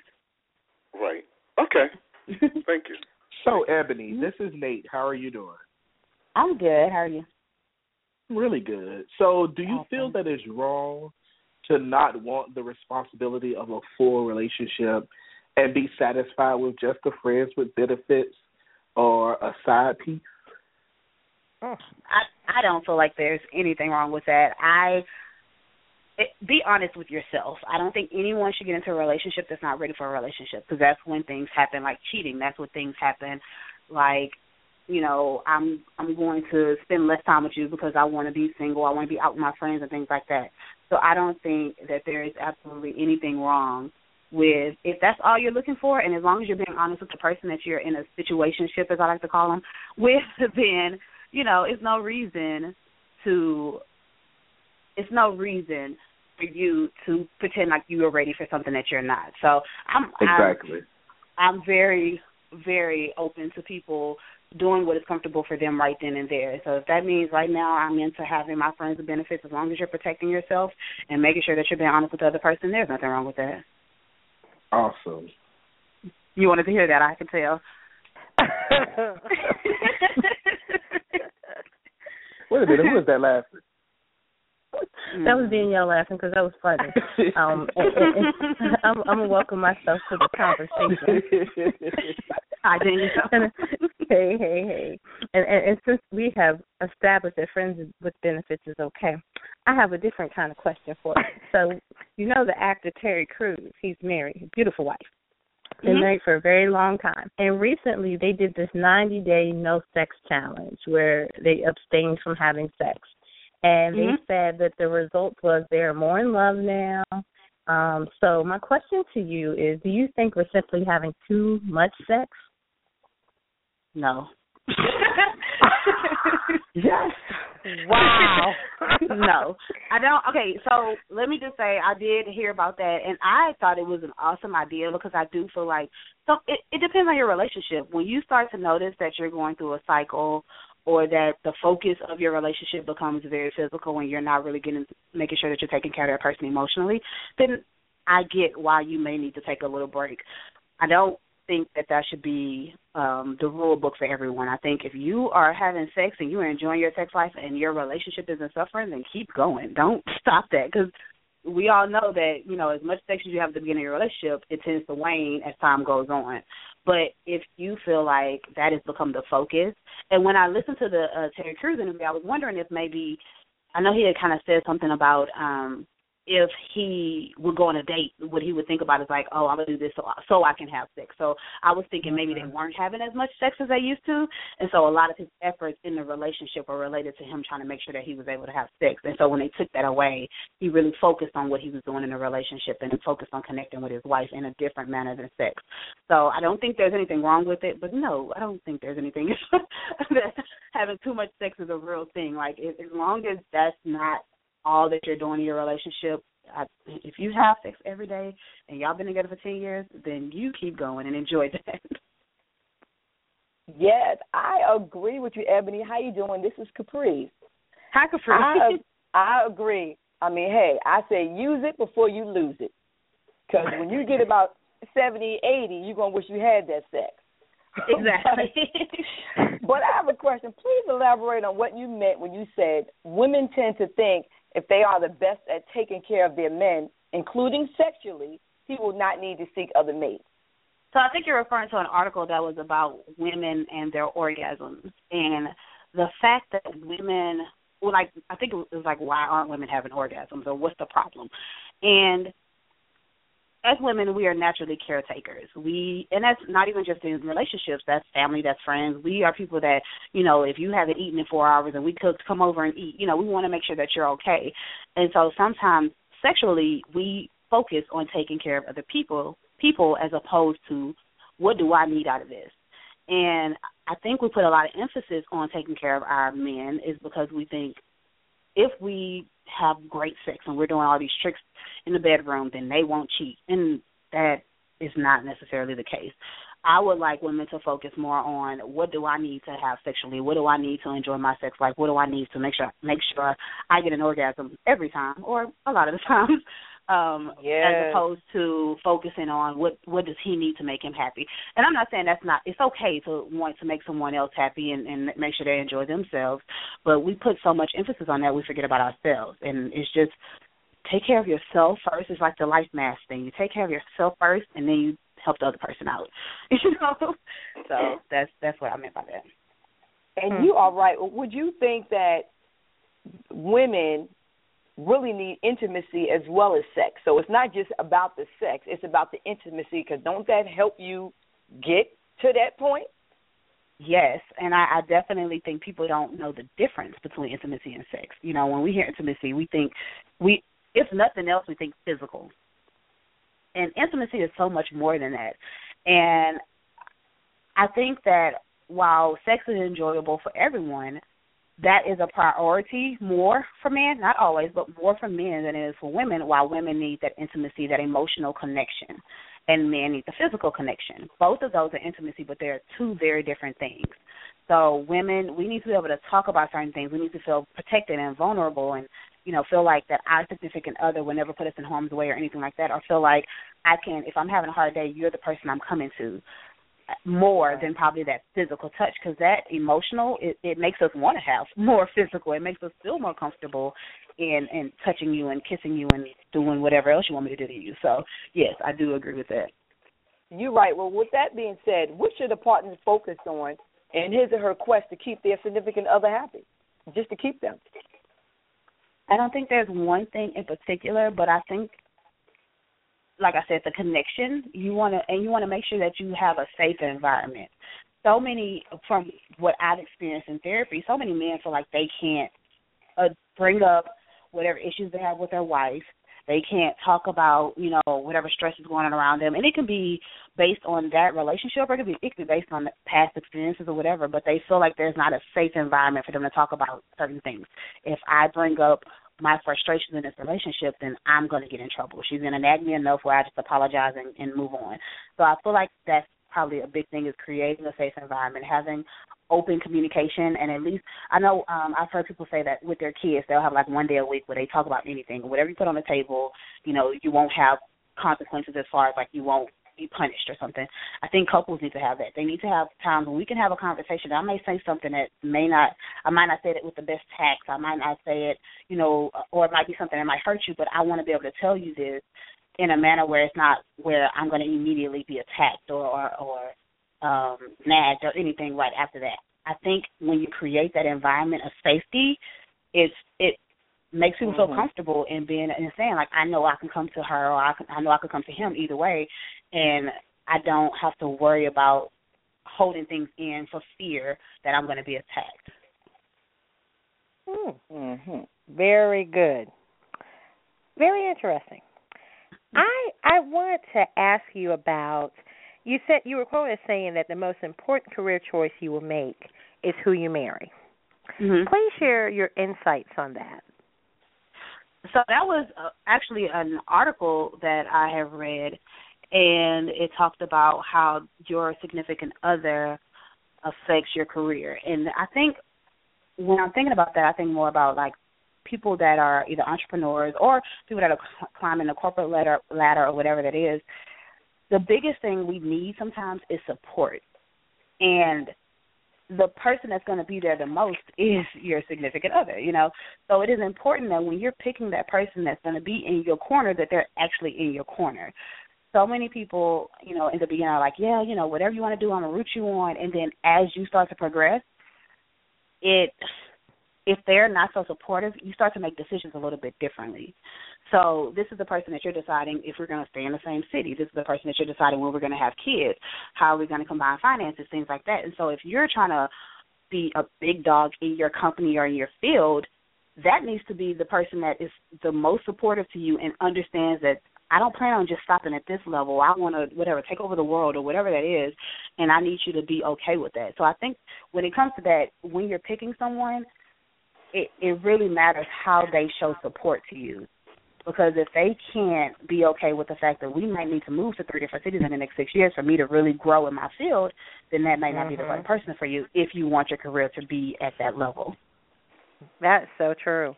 Do you think that for singles, there there's a possibility that it could be hurting their career? Um, the fact that they're not married. No. I, I think that um if you aren't married, I I hate to say it like this, but I kind of think it's probably helping you because you don't have attachments. You don't have people that you have to make this decision with. Um, I do, I do definitely think that it's good to have someone there that's helping you out because you don't feel like everything is falling on your shoulders. So I, I, I think that that will be a big part of it. Is like if I'm a boss in my career and I got to take care of this whole house by myself, and I got to take care of all this other stuff. It's good to have somebody that you can lean on. But I also think that you know when you are just you by yourself, then I don't have to necessarily. If I decide I want to move to Paris because there's a career opportunity there, I can decide that because I don't have other things to factor in other than if it's best for me as opposed to if it's best for us. So true. Hmm. Really good. Okay, well, thank you so much for giving them some information. But let's get back to my problems, Eboni. Um, you know what? Back to You know therapy. what? Okay, come on. yes, yes, the important stuff. So, one of your podcasts, you were saying, and Alicia also asked our previous guest, I want to know, this is what I'm having some concern over. Do you really feel that exes, you know, have to be off limits, that, you know, they can't be just friends? That's the first part of my question. So, I think that exes can be friends. I think that exes should take a break. I don't think it's realistic to for exes to try to be friends right after the breakup. Um, I know some people, and, and this is something we we definitely have talked about a lot on the podcast. Some Mhm. people feel that I'm over it, so we're good, and that's not necessarily the case. You know, just because you feel like, oh, you know, I'm good and we're I'm happy and and we should be able to be friends. You can't speak for other people. So no, I think that you definitely need a break. And and even if that is the case, where both people feel like they're over it, I think you still should take a break. I just I just do. I think that you should definitely um try not to communicate. Try to kind of do your own thing because it takes time to heal a breakup. And we know that women get over breakups much faster than men. So a lot of times Mm. women would be like, you know, I'm fine because because they've been dealing with their breakup probably like three months before the breakup actually happened. You know, and they've been talking to their friends about it. They have their support systems. Men have a much harder time getting over breakups. So just because a woman is saying, "Yes, I'm good, we can be friends now," the man may still be struggling with that because they don't have the same support that women do. Okay, so well, what do you do if you're mm. in a situation where, whether it's work, whether you have, you know, joint property, you know, kids or whatever, what do you do when you not necessarily have to deal with that person, but you you don't want to you don't want to really shut them out? or in your situation where you work with them and you have to be around them, what do you do? Avoid them I think that, or what?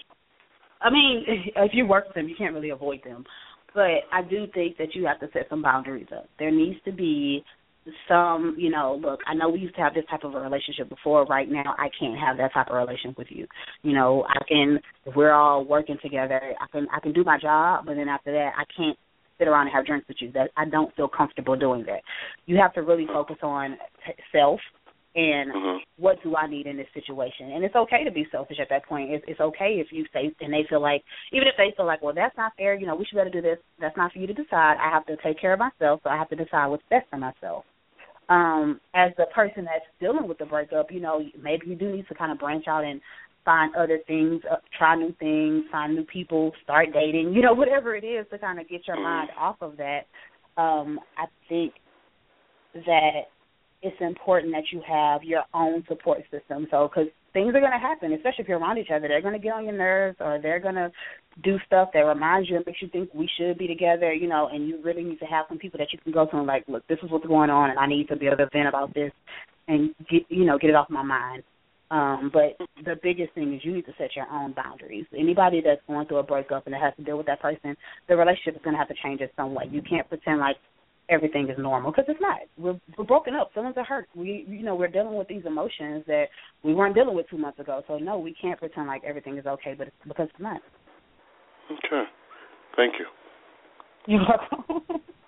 so Alicia, this is Nate again. Okay. So you see it on TV and in our Hollywood, and with the lyrics of songs, people are breaking up a lot these days.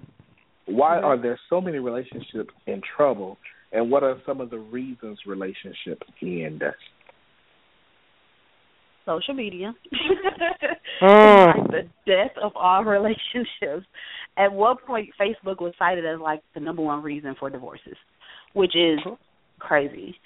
Um, so social media is definitely that's something new. I mean, it's been around for a minute now, but it's something new that we're dealing with, and we're not quite sure what those limitations are, what the rules are. What is it like if I'm in a relationship and we're on social media and you have exes commenting on your pictures? How am I supposed to deal with that? We're not we're not sure of those rules. So I do feel like that plays a big part.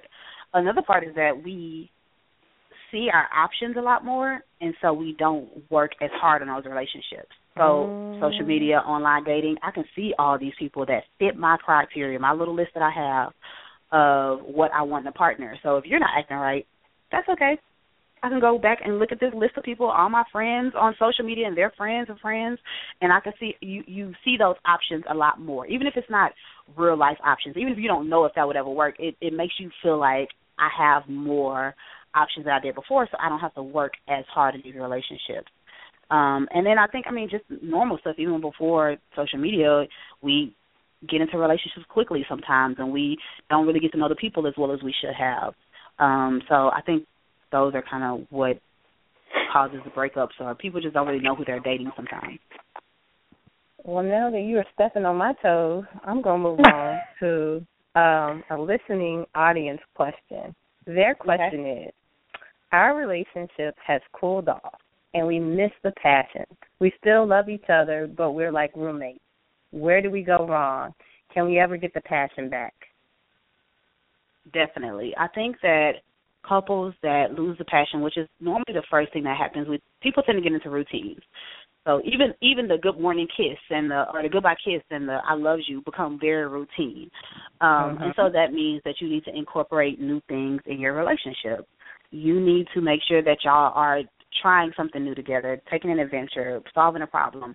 And you also need to make sure that you are making an effort to connect with that person every day, whether that means randomly holding their hands or, you know, random kisses and hugs, anything that kind of brings that spark back. I, I, I'm a hundred percent believer, and that's what I focus on is getting the intimacy and the passion back. But you, it does take work. Passion doesn't last forever. So if that's what you want, you have to kind of put the work in and make sure that you're spending time focusing on that. Even if that's like we're going to turn the TV off 30 minutes early and go to bed to talk. Maybe talking to lead to something else. Who knows? But you know, people tend to be so consumed in TV and social media right until the time they go to bed. It's like when do we time have time to connect with each other? So I think finding that time to really make sure that we are making sure that our relationship is is passionate and connected, and that we're doing things together will enhance the passion that maybe you feel like is missing. You're right. You're right. Eboni, this is Caprice again. You are right about the passion because it, it needs to come back. It does need to mm-hmm. come back. Not just not just in the bedroom though. It needs to come back outside, holding hands in the living room, not just the bedroom. Exactly. But but people always have an opinion, you know, about relationships. But you wrote in your article on whether you should stay after someone has cheated on you. You mm-hmm. said no family member, friend, or therapist can tell you whether or not you should stay or leave after an affair. Can a relationship ever be fixed once an affair has taken place? It can. It just it takes a lot. And I think people so of course as a therapist I tend to see people at that point. People don't come to me when like, oh, we're having these issues. It looks like it's going to be bad. They they keep trying. They don't want to talk to anybody. Once the affair happens, once a big event happens, that's when they come to me. And I don't think people re- recognize how much work it takes to overcome that because at that point, whatever idea you have of your of your relationship has completely been shattered, and you have to kind of start all the way over with rebuilding a relationship. That means no, we're not going to get back to the relationship we had before the affair. Honestly, that's probably not the relationship you want because that relationship led to the affair, you know. So you have to really work hard at rebuilding a relationship, and so uh, I do think that it's a very personal choice as to whether or not you are going to move forward in that relationship. I think there are certain things that you should look for as to whether you should move forward in the relationship. If if I'm the person that was cheated on, I need to make sure that the person that cheated on me is sincere, that they truly are sorry and willing to put in the work, and they've taken responsibility for what they've done. Because an affair is is is breaking the rules. If we, if, unless in a relation, open relationship, if we have not discussed that it's okay for you to sleep with other people or have an emotional connection with someone else, then you have broken a rule.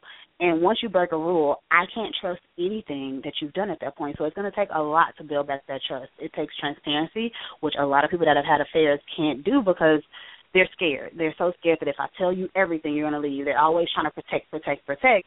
But if we're trying to build, you have to be 100% honest about what happened, and you have to let me know, you know, everything. And I should be able to ask you any question without it becoming defensive, without it becoming um where you're feeling attacked. I mean, you may feel attacked, but you know, it is what it is. You cheated.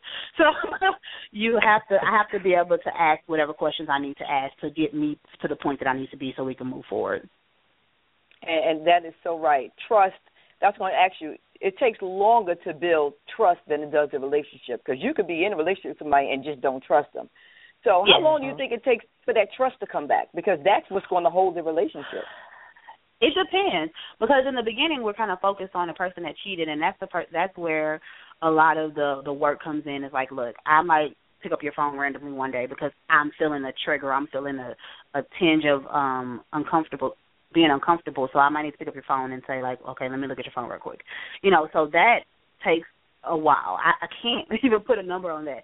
But then after some time, then the person that has been cheating on has to start to say, even when I feel that, I have to let that go. Have they done anything? Start looking at signs, start understanding, you know, what does it look like when why am I feeling insecure at this moment? Oh, because when he cheated on me the last time, he used to flip his phone over. Okay, so address that. Address. I'm feeling insecure right now because this is what happened before. You know, um, it's, I think it's a lot of times people think it's just the person that cheated that has to do the work, but the person that was cheated on probably has to do the most work because they That's have right. to learn how to forgive that and to really believe that when that person tells you something is happening, that's really what's happening. And so after a few months of, you know, the other person really working, then that's when it comes to the person that's been cheated on to start working. So I don't have a set time. It just depends on the couple. Okay, so Eboni, this is me again. Will I have some more issues? Okay. okay, so with the online dating things, you know, most people put up their their best picture regardless of whether it's 30 years ago or not. And so like if you meet these people and things don't go off like they they they expected them to. What is the nicest thing to do to let them know that you're just not that into them? Because I'm a very nice person, and a lot of Mm-hmm. times I can get accused of leading people on because I just don't want to say, "Ugh, no, I don't, I don't like doing that." So what what is the best way to say, you know, I just want to be friends, or perhaps you know, ten pounds or something like that, but I'm just not. I'm just not feeling it. so I am a big believer in honesty, and I know people tell. I've heard so many people say, "No, you don't always have to be honest." And I'm not saying like I love to say they blunt, but it's really kind of rude. I don't need you to be blunt with me, you know, but I do need you to be honest. If you're not interested, you're gonna have to say, "I no longer think we have a future together." And they it might hurt their feelings. They might, you know, feel upset or whatever, but there's nothing wrong with again taking care of yourself there's nothing wrong with me deciding this is not the right situation for me. I need to move on. And if you word it in a manner of, you know, I don't see a future here. I'm not interested in pursuing anything further. It's kind of hard to argue with that. Like, what are they going to say? Well, I can prove myself to you. Okay, but I, I don't want. I'm not. I don't want that. You know.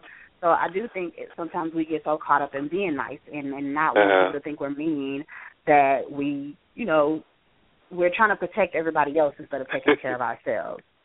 So you have to really be able to say like, look, this is not what I want. I think you're awesome. I hope you find somebody for you, but I don't think this is the right situation for me or the right relationship for me.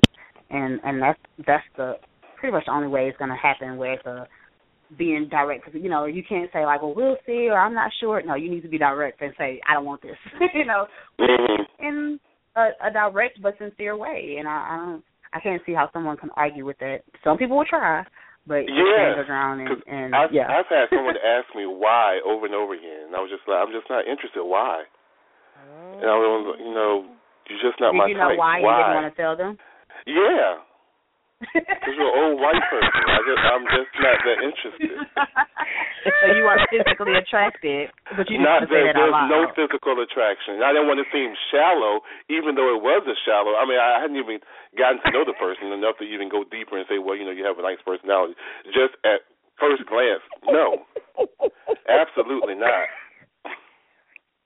So And I, I mean, and I you know- hate to say it like that. Yeah, I mean, nobody wants to say like you're Yeah. unattractive. That's why. Yeah.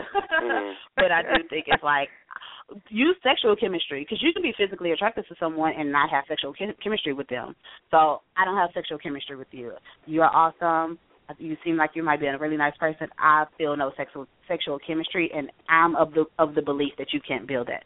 Me personally, I think you can, but that's a good reason. Okay, That's I'll do that. okay. Well, Debra, I have two questions from the audience. Um, I just like to put out the disclaimer that I work for the show, so I have to ask the questions that they put in. It's not my fault. The first one nervous. is, yeah, I'm like, what the? The first one was, can too much masturbation hurt your sex life? Yes and no. Is this a woman or a man? 'Cause They did specify. okay. Did So yes and no. Um, I I worked with sexual dysfunction before, and I have definitely worked with men that masturbate to porn a lot, and they masturbate to hardcore porn, and it affects the way they are in their sexual relationships. It, it affects what turns them on.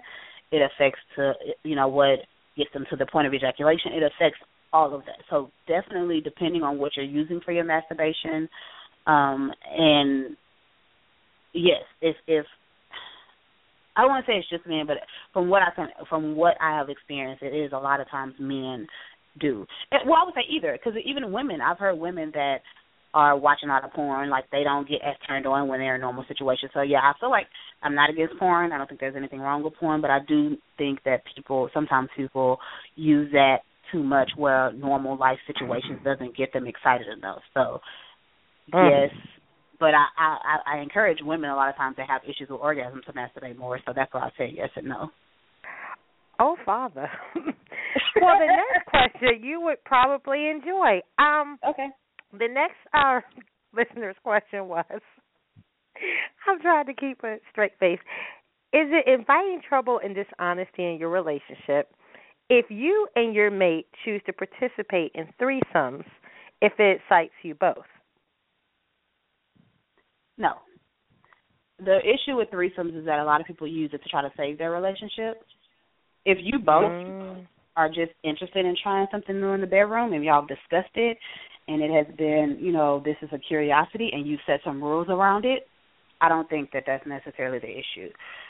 It's when we are invited someone because he is dissatisfied or because he wants, you know, this or whatever, you know, that's when it becomes an issue. That's when it becomes insecurities flare up and and what is she doing why she's doing it better than me and you know all those things so i i don't think there's anything wrong with we both are interested in trying this. We want to add someone new. We've talked about it. We trust each other. We we know that we can talk have honest conversation about it. No i've i've always believed that people in open relationships probably have better communication than anyone else i know. So i don't okay that. and then i guess mm-hmm. I, we have time for these. It was two that were similar. Um, the first one was uh, was how can you tell the difference between a deal breaker and a small compromise to save the relationship? And then one that was really close to that on the same lines is what if we hurt each other so much that it feels irreparable? Once a relationship is ended, can couples usually reconcile or is it better to walk away? Okay, so with the first one with the deal breakers, it depends on if it's your deal breaker or somebody. Well, if if there there is, I think people get confused about what a deal breaker is, and a deal breaker is usually something that you know up front. It's it's not like something that develops over time. And I think some people have told themselves so much that this is my deal breaker that when they're faced with a situation and it's a, it's something like, well, I'm kind of still interested, then that's probably not a deal breaker. You know, like you, you still want that, so that's it, it doesn't sound like that's a deal breaker. That sounds like something that you prefer, but you're you're willing to compromise on that. Um, but there is nothing wrong with deal breakers. I think you have to be clear on what you know you can handle. If you know that you're somebody that cannot handle infidelity, then that should be your deal breaker. Don't try to be in a relationship for a, a year later knowing that trust for you can never be rebuilt or knowing that that's something that you will always have a problem with maybe it's because of your past or whatever but that is a deal breaker and you should move on from that um as far as the doing something that's that bad that it hurts um where it feels like it's not you say irre- irreconcilable is that what you're saying mm-hmm. sorry okay or, um, um i think that's probably what they meant yeah okay so i i think that communication before you decide to move on is important. Make sure that y'all are communicating honestly and with as little emotion. Not you're gonna have emotions there, but we're not communicating through anger. A lot of times people make decisions through anger. A lot of times people, you know, I'm going to break up with him today because I'm so mad, and it's like, okay, but tomorrow you'll be calm and you'll be okay. So don't make those big decisions out of anger make sure that when you're making that type of decision, you're in a rational rational state. When our emotions are high, our, our cognition and our intelligence are very low. So when we're angry, we can't even think. I'm, I'm sure everyone that's listening has been in an argument where you're so angry you can't even get the words out straight. That's because your mm-hmm. intelligence has went down a few points, you know. So trying to make decisions in those moments is not the best best way to do that. So take some time, really try to communicate what the problem is. What are your emotions about the problem? What is the other person's emotions about the problem? If somebody's being defensive or attacking, we don't need to talk about this right now because we're not going to get anywhere. We need both people to be calm so we can actually decide is can we move forward from this or not. Um, a lot of things seem hard to move past when you're in those emotions, but then once you kind of calmed yourself down and gotten out of that, you might see like, okay, you know, we can work through this. We can make this happen. Um, I'm not saying if something's happening all the time, yes, that might be a sign that you can just go away. But I, I feel like a lot of times people see things and they're like, "Oh, I can't move past that," and then three months later they're like, mm, "I probably could have dealt with that," or you know. So just try right. not to make those decisions out of the anger. Make it once you're calm and you've really been able to discuss what's happening. Hey, Eboni, this is Nate. I have a quick okay. question, okay? Mm-hmm. So, say for instance, if you found someone that you like, right, mm-hmm. and you guys had a conversation and it meets your standards, um, mm-hmm. but something about that person says, "I'm just not into you." What's the difference between persistence and stalking? what? Oh my lord. okay. so, so everyone should respect what someone says to them. If they say I am not interested, please respect that and walk away. I, I know everybody Mhm. sends those what's up text or what you've been up to. I, I know that. You know, every three months later you send a random text just to, you know, feel the water, see if it's warm or not. Um, but if you if the person is being clear that they do, are not interested in talking to you anymore and you're Mm-hmm. But they continuing have to they contact they're them, being evasive. what do you mean evasive? Like they're not So responding? they respond, but they respond when they want to respond. So okay, so I have a friend that I Mhm. tell him that he fall he fall for his partners too easily, Mhm. right? So he's currently seeking this one person, and I was telling him just to have fun and enjoy it, but he already like in love. But Mm. what happens is like he will send a message, and he may not respond for three or four days. Mhm. So I'm saying, and so when he's telling me this, in my head, I'm saying he's just not that into you. Yes. But That's what it sounds like. still persistent in building the relationship. So That sounds my, I'm trying to figure out what my advice should be. That definitely sounds like a, and it sounds like you gave great advice of enjoy it. It sounds like your friend needs to focus more on himself and what makes him happy as opposed to the other person. Um, I mean, and this isn't new. We all have friends like that that you know get caught up in a situation and they don't let it go when it seems like it's kind of fizzled at that point. Um, I don't know if you can really say anything to really sway him, but I Mhm. mean the best thing you can say is just you know I want you to be happy, and this situation does not sound like it makes you happy. Um, Exactly. It, it's clear to him. I, I just I don't know your friend, but I'm assuming that he knows. You know, he He exactly. he, he knows, but he's not ready to let that go. So the most you can do is just be there for him because if somebody's not ready to let it go, they're going to keep going until it's so clear where either the other person has made it so clear or something has happened that made it so clear that they have to let it go. They'll keep going. So um he doesn't sound like a stalker, but he sounds like he may just need to learn uh a little bit more about what he needs to do to make him own self happy instead of focusing on how other people can make him happy. Exactly. Mhm. Thank you so I, much. I'm just done.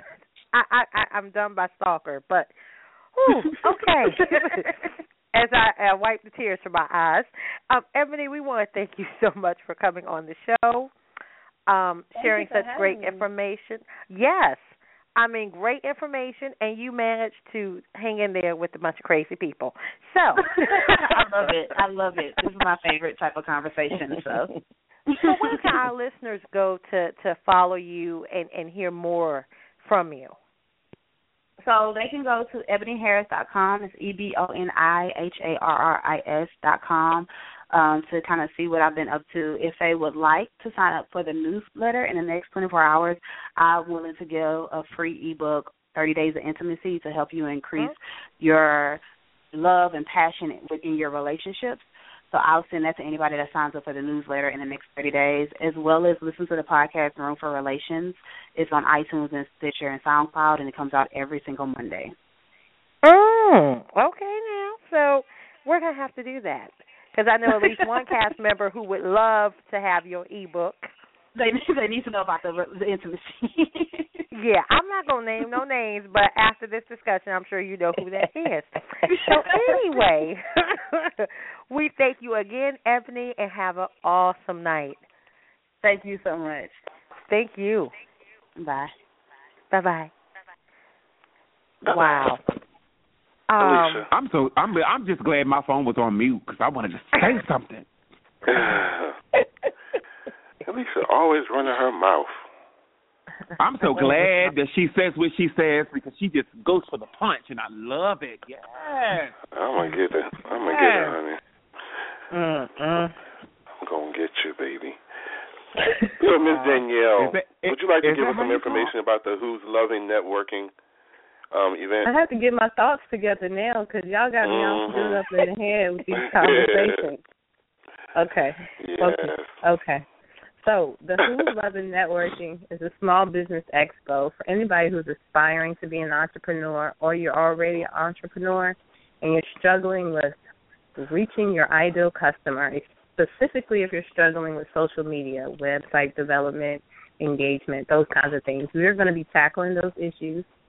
You're going to have the opportunity to be in a breakout session to gain some information. You're going to be donating to two nonprofit organizations, the Stanhope House and Achievable Greatness, because all the ticket sales, despite the cost to pay for the event, are going to be donated. Um, so you're oh, wow. giving to a good cause, you're getting some information, and you have the opportunity to promote your business. So this is the final, final week for me to gain sponsors, whomever interested in actually selling their products at the event. This is the final week because I have to get you on the brochure and get it out to print. Um, but the general admission tickets are on sale all the way up to February the 5th. The event takes place on February 6th, which is a Saturday at ECPI University. It's from 11 to 3 p.m. and it's here in Virginia Beach, Virginia. So if you're interested in purchasing a ticket or being a sponsor, I need you to send me an email at info at danielleboose.com. And I'm going to spell it out for you because I got one of those names. It's I N F O at D A N I E L L E B O O S E dot com. If you let me know you listened on the air tonight, I'll take ten dollars off the ticket price, so you'll get it for twenty five dollars. But I need to know that you listened, so you have to type in "Let's Face It Radio" so I know you heard on air. And I hope Wow. to see you there. That's Awesome. Doing big things. I'm so proud of you. So, Well, Caprice, thank you. thank you again for coming on the show. Did you have fun? I did, I did. I enjoyed myself. It was fun. It was informative. It was just great. Great conversation. Learned yes, a lot. it was. Yes. Hope, hopefully you'll come back. So I can take Anytime. I'm asked, I'm here. That's good. That's good. Anybody have anything good coming up this weekend? Before I mean this week. Any- Anything? Yes, tomorrow is Martin Luther King Martin Luther King Jr. Day, and I will be out um celebrating his life, his legacy, and actually volunteering some of my time. So I'm looking Will you? forward to doing that. Yes, I, you know I'm Yeah. about community building, so that's my thing. So, and his birthday is a good day to actually help out in the community. So I'm looking forward to doing Yes, that on it Monday. is. Yeah. Is anybody I going to any breakfast day. celebration or anything? I Yes. I am. I have a long I have a long event tomorrow like so many events tomorrow. It's like oh. Yes. I have a breakfast Uh-huh. at seven thirty in the morning. Mhm. Some colloquium that they're having, colloquium however you- however. you Oh, I love colloquiums. curriculums. Mm-hmm. Yeah, we're ha- that they're having a luncheon. Then I have to go back to the school for the actual speaking, so I'll be busy all day. Oh, it's gonna be fun okay. though. I'm excited. I'm excited. Exactly. Nate, are you doing anything tomorrow? Yes, I am. Um, Oh, you are. That's great. tomorrow is Dr. Martin Luther King's birthday, so I will be doing a lot of resting in peace. So, That's what I uh, thought you were gonna say. I'm done. I'm so done. Lord help. Mhm. Well, that's, that's good. Well, I hope everyone. I have no clue of what next week's show Oh. is about. Um, Lisa, I mean, Alicia, do you know? I don't know. It's gonna be a We have been surprise. booking people left and right through June, so I really don't know what next week is or who's going to be on it. But it's going to be great. I can guarantee you that. he don't Stay know who he is, but it's gonna be great. That's beautiful. I don't know who it is. Yeah, just tune That in is so next week. Rock the boat, rock the boat, rock. the yeah. But until next week, everybody, y'all be safe. And um, what's the saying? I think tomorrow is a day off, but what is it? What did it say? It's a day off, but not a day on, or something for Martin Luther King. Y'all know what it says? No, exactly. A day off, but not a day. A day on, not a day off, or something like that. Yeah. Something like Baby, that. I Do didn't something. read that Do something one. for the Okay. community. Something Right. for the Do community. something for the right. community. Do something for the community. To honor All his right. legacy, yes. Yes, There Nate. To honor his legacy, Yes. and that Yeah, doesn't mean go to the club. Or thanks, Nate. Oh, Or shit. rest, Nate. All right. I'm familiar.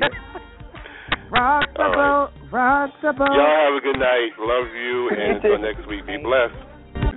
yes. Bye. We hope you've enjoyed this episode of Let's Face It with Will Strayhorn and friends. We ask that you visit www.letsfaceitradio.com for up-to-date information on future shows, special guests, advertising opportunities, and exciting interactive ways that you can be a part of the show. Join us next week, same time, same place, for real people, Real topics, real talk. Let's face it.